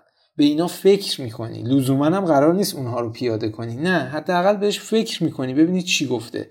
و برای من شخصا خیلی همیشه مفید بوده. به طور کلی بعد از اون اتفاق توی روابط جنسی که برقرار کردی می‌تونستی رد این حادثه و تاثیراتش رو ببینی؟ یه چیزی رو بگم خدمتون من رابطه جنسی رو به اون شکلی که عموم ازش یاد می‌کنن و می‌شناسن خیلی دیر شروع کردم. یعنی اینجوری نبود که چون معمولا حالا از اون بچه ها و اون پسرهایی که دور برم بودن میشنیدم مثلا دیگه دیر دیر مثلا تو سن 18 سالگی این کار می‌کردن. ولی خب اولین اتفاق برای من دیرتر افتاد و من طبعا مشکلاتی رو داشتم. ولی خب این به خاطر اون گرایش هایی که داشتم. ولی اینها اصلا ربطی به اون ماجرا نداشت. یعنی میگم چون اون اتفاق کاملا برای من نیفتاد و تم... یعنی تموم نشد. به خاطر همین من شاید نه دردی احساس کردم. فقط میگم مثلا به دست من ضربه می‌زد با اون چیزی که شبیه کابل بود. خیلی هم زخیم بود به دست من ضربه می‌زد و من چیز دیگه ای رو احساس نکردم. یا مثلا من بعدا یه کار خیلی بدی کردم اینو باهاتون در جریان بذارم. من بعدا از اون کاراگاهه خود چقدر اون کاراگاهه این کار یعنی کار بدی کرده؟ الان که فکر می‌کنم. ازش خواستم که این چیز بچه ها رو به من بده. اعترافات اعتراف که نمیشه بهش گفت. عرض به خدمتون که اتفاقاتی که براشون افتاده هر کسی براش افتاده رو همه نوشته بودن دیگه. خود منم نوشته بودم. و این مثل یه در واقع یه رساله خیلی بزرگی شده بود. اتفاقا همین باید بشه یک رساله و توی در واقع فضای علم بررسی بشه. و این مطلب رو من از این گرفتم و تا مدت ها از خانوادم اینو قایمش می‌کردم چون کاغذ بود و خیلی هم زیاد بود.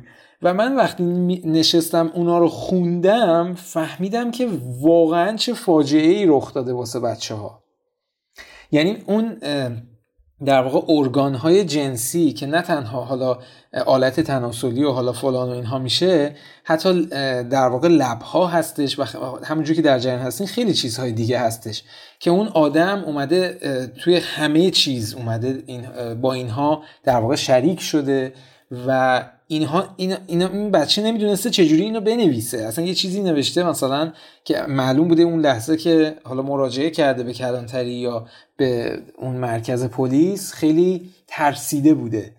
و من وقتی اینها اینا رو میخوندم خودم رو جای اون آدما میذاشتم واقعا احساس بدی بود. یعنی واقعا میترسیدم. و واقعا نمی‌دونم چرا این کار کردم. یه کار بدی بود این کاری که کردم چون توی روحی هم خیلی تاثیر گذاشت. همه اون اتفاقا برای من نیفتاد. شاید می‌تونم بگم مثلا 50 درصدش نیفتاد. و 50 درصدی که خیلی شاید دردناک بود شاید خیلی چیزهای دیگه بود که بعدها می‌تونست خیلی تاثیرگذار باشه. ولی خدا رو شکر نیفتاد. چی شد که دوست داشتی روایتت رو با رادیو مثلث به اشتراک بذاری؟ ببینین من خب پیگیر چیز بودم. پیگیر بالاخره همونجوری که شما الان فرمودین این اتفاق بر من افتاده. یعنی من مورد آزار جنسی قرار گرفتم ولی حالا در یک سطوح خاصی. به خاطر همین من همیشه در واقع پیگیر این مطالب بودم. یعنی ببینم که چی شد. حالا اتفاقی افتاد حالا بهتر شد یا مثلا الان چه خبره. به خاطر همین وقتی که با channel شما با در واقع page شما توی اینستاگرام آشنا شدم دیدم که واقعا شما کار بزرگی رو دارین می‌کنین. یعنی چیزی رو دارین نشون میدین که خیلی ها به زبون نمیارنش. به خاطر یک سری مسائل به خاطر یک سری حجب و حیا و اینها. و به خاطر همین این همین جوری وقتی شما ازش حرف نزنین می‌تونه فضا رو در واقع برای خودش پیدا می‌کنه تا گسترش پیدا کنه. و آخرش چی؟ آخرش قرار چی بشه؟ پس باید مشکلاتمون رو به زبون بیاریم که بتونیم براش راه حل پیدا کنیم. اینجوری نیست اینجوری در واقع نباید باشه که شما سکوت کنی. با سکوت هیچ چیزی حل نمیشه. حتی اگه دغدغه جامعه رو نداری دغدغه خودت رو باید داشته باشی که حالا دغدغه فرزندت رو پس فردا داشته باشی. حتی اگه خیلی خودخواهی. در صورتی که نه این می‌تونه برای هر کسی اتفاق میفته برای خواهر من برای خواهر شما برای رودرواسی نداریم. یه چیز جدیه. یعنی باید این رو اینجوری در نظر بگیریم که ما باید برای این کار یه فکری بکنیم. و مثل الان شرایط فعلی جامعهمون الان مردم به این نتیجه رسیدن که دیگه باید یه فکری کرد. باید یه این یه مثل یه بیماری داره هی گسترش مثل یه سرطان داره یه گسترش پیدا می‌کنه. تو همه چیز تو همه جنبه های زندگی و جنبه های اجتماعی جنبه های خانوادگی آموزش همه چی. ما باید از ریشه و بنیان یه چیز رو اصلاح بکنیم. نمیشه با این, با این روال ادامه داد ادامه داد تا کی؟ یعنی هر کسی بالاخره کاسه صبرش یک روزی لبریز میشه از ندونستن.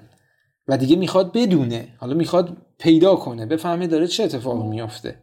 و اون در واقع دقیقا زمان زمانیه که بحث آموزش میاد وسط.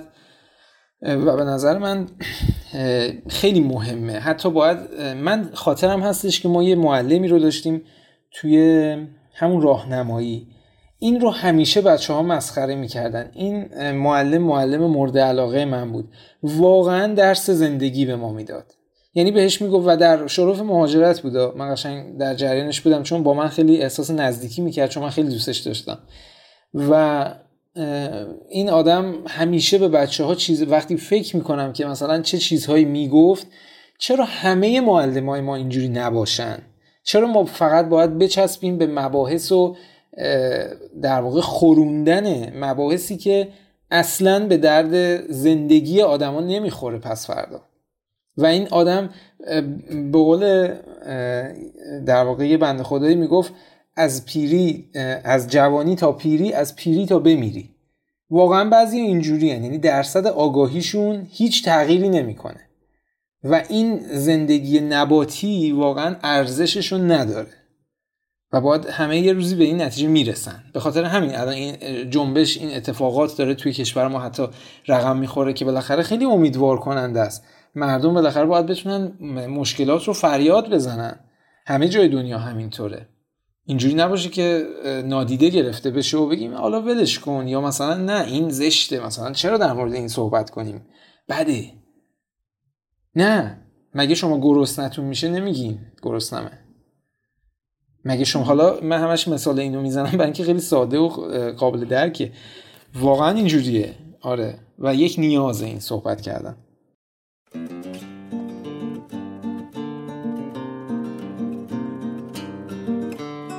اگر داستان آزارهای جنسی که تو تا به امروز توی زندگی تجربه کردی یه مثلث باشن سه تا زل اصلی این مثلث به نظر خودت چیا هستن؟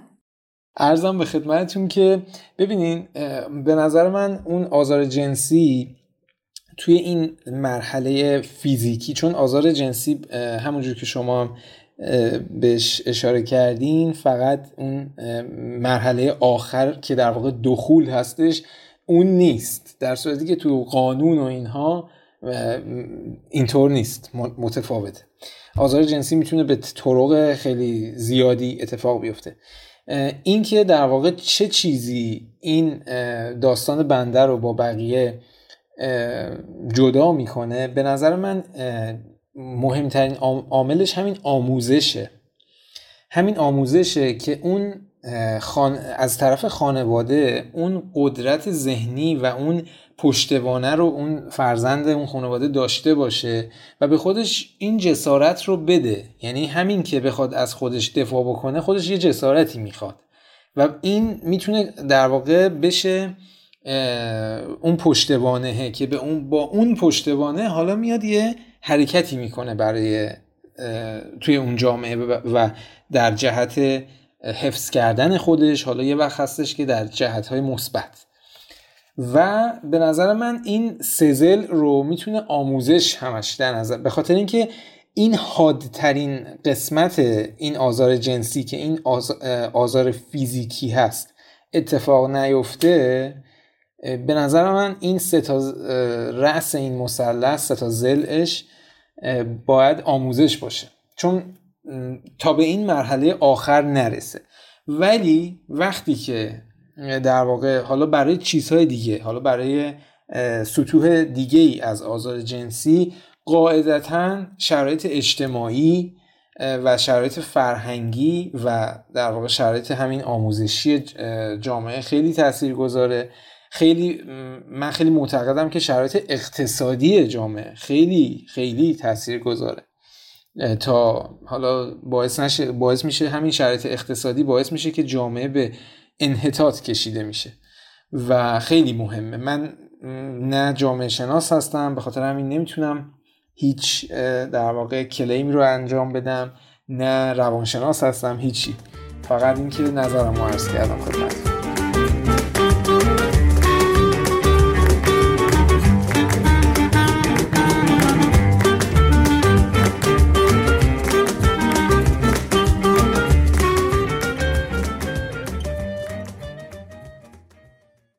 ببینین به عنوان یک پسر توی خانواده خب این طبیعیه که خانواده ها مخصوصا خانواده های ایرانی مادرهای ایرانی که همیشه نگرانن. یعنی این روحیهشون به این شکله که همیشه باید نگران احساس می‌کنن همیشه باید نگران باشن همیشه قرار یه اتفاق بدی بیفته. و حالا به خاطر تجربیاتشون هست به خاطر چیزایی هست که از اطرافشون گرفتن. یعنی فقط هم علتش خودشون نیستن قاعدتا. و به خاطر این یه وقتایی به نظر من یک سری مسائل بهش پرداخته نمیشه یا ترجیح میدن پرداخته نشه. به خاطر چی؟ میگن که مثلا شما به عنوان یک آدمی که یک فرد همجنسگرا میگن که باید ساکت باشی. چرا؟ میگن چون داری همجنسگرایی رو ترویج می‌کنی. این دلیلشه. به نظر شما این دلیل منطقیه اون آدم زندگی خودش رو تباه کنه و در واقع نتونه توی جامعه ای که بهش تعلق داره من خودم یک ایرانی هم. همونجوری که اون آدم استریت خودش رو یک ایرانی می‌دونه من هم یک ایرانی هم. و من به شما قول میدم که از 90 درصد اون افرادی که خودشون رو ایرانی می‌دونن بیشتر به کشورم تا به همین سن خدمت کردم و خواهم کرد و باعث افتخار منه که یک ایرانی هم. و هیچ تفاوتی نباید باشه به نظر من بین اون کسی که یعنی این تفاوت گذاری نباید باشه بین جنسیت های مختلف. اتفاقی که الان داره تو ایران فریاد زده میشه. یعنی اون خیلی وقتا می‌بینیم به خاطر بحث هایی که حالا تو ایران ما بهش میگیم غیرت. یعنی یه چیز احمقانه ای که توی حافظه تاریخی ما وجود داره به نظر من که باعث خیلی جنایت ها شده. شما به آمار نگاه کنید می‌بینی باعث خیلی از جنایت ها شده و, و مسائلی از این دست. یه جایی باید حماقت رو بذاریم کنار. من بحثم اینه. و دیدمون رو گسترده تر بکنیم به مسائل. حریم افراد رو بدون در نظر گرفتن جنسیت اونها محترم بدونیم. و تمومش کنیم. این توهین رو این توهین جنسیتی رو این در واقع جهتگیری های موزگیری های احمقانه رو اینها رو باید تمومش کنیم یه روزی. آره و به نظر من الان وقتشه. الان زمانیه که مردم همین رو دارن تو خیابون داد می‌زنن. بر حقوق, حقوق زنان و مردان مثلا متوجه نمیشم چرا باید مثلا متفاوت باشه. چرا تو قانون اساسی باید انقدر زن و مرد وجود داشت کلمه زن و مرد وجود داشته باشه؟ چرا؟ همه ما انسانیم. و من این رو واقعا درک نمی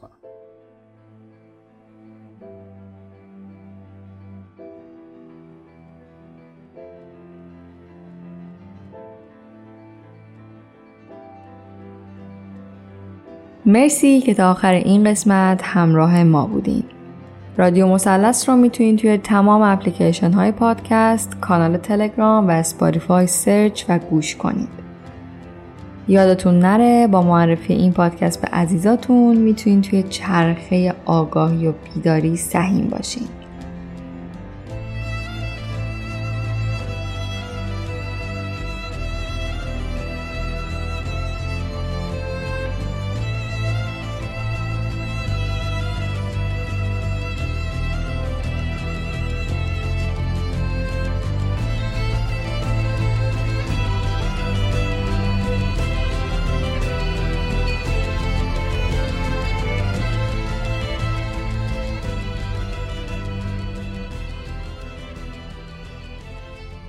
اگه مایلین از تجربه خودتون از آزار جنسی بگین همیشه و همواره می‌تونین از طریق ایمیل با من در ارتباط باشین.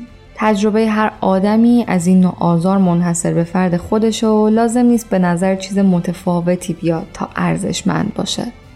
توی روزایی که بیشتر از هر وقت دیگه به همبستگی و بالا بردن دانشمون نیاز داریم روایت و صدای تک تک شما مثل یه چراغیه که قرار این راه رو روشن کنه. پس من منتظر مسیج یا ایمیلتون هستم. من پریسا هستم و چیزی که شنیدین سی و پنجمین مسلس این پادکست بود. به امید زن زندگی آزادی. فروردین 1402